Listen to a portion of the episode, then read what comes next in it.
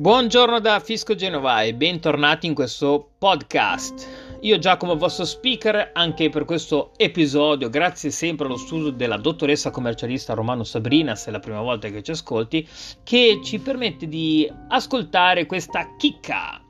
Congedo Padri 2021. L'INPS fornisce le nuove istruzioni sul nuovo congedo obbligatorio per i padri che aumentano da fino a 10 giorni dal 2021.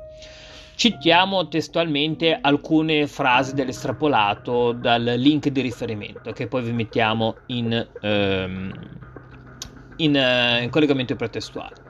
Il congedo obbligatorio per i padri lavoratori dipendenti quest'anno è aumentato a 10 giorni, mentre si conferma il congedo ulteriore facoltativo di un giorno.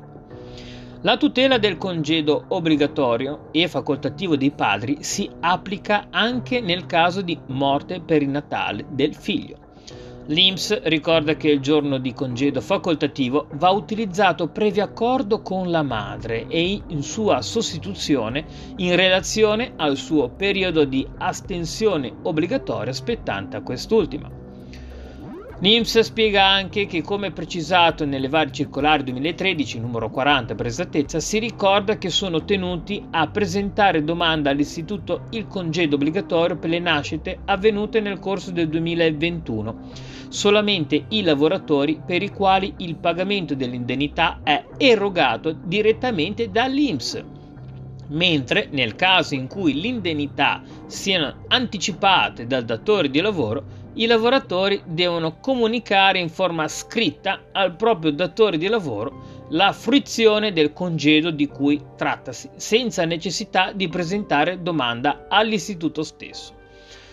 Poi possiamo leggere anche che i congedi si possono fruire anche in modo non continuativo nei primi 5 mesi di vita del bambino, il nascituro, il pargoletto Resta fermo che per le nascite e le adozioni affidamenti avvenuti nell'anno 2020 i padri lavoratori dipendenti hanno diritto a soli 7 giorni di congedo obbligatorio, anche se ricadenti nei primi mesi dell'anno 2021.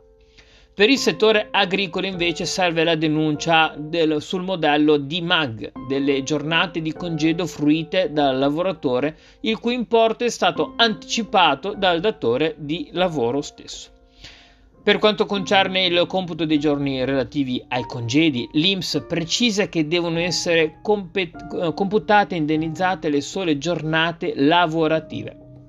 Per tutte le altre informazioni sui congedi non sopra elencati, vi, veramente vi rimandiamo eh, al sito web ufficiale dell'INPS. Se non hai tempo di leggere, ascoltaci come in questo caso e su mm, programma podcast di riferimento. Siamo presenti anche su YouTube se hai bisogno di ulteriori informazioni. E ora è nato anche un nuovissimo progetto. Da oggi potrai acquistare anche tu sul nostro sito web il salvadanaio casalingo. Vuoi saperne di più? Contattaci. Ti rimando al prossimo episodio e grazie per aver seguito Fisco Genova. Fisco Genova in pillole, alla prossima!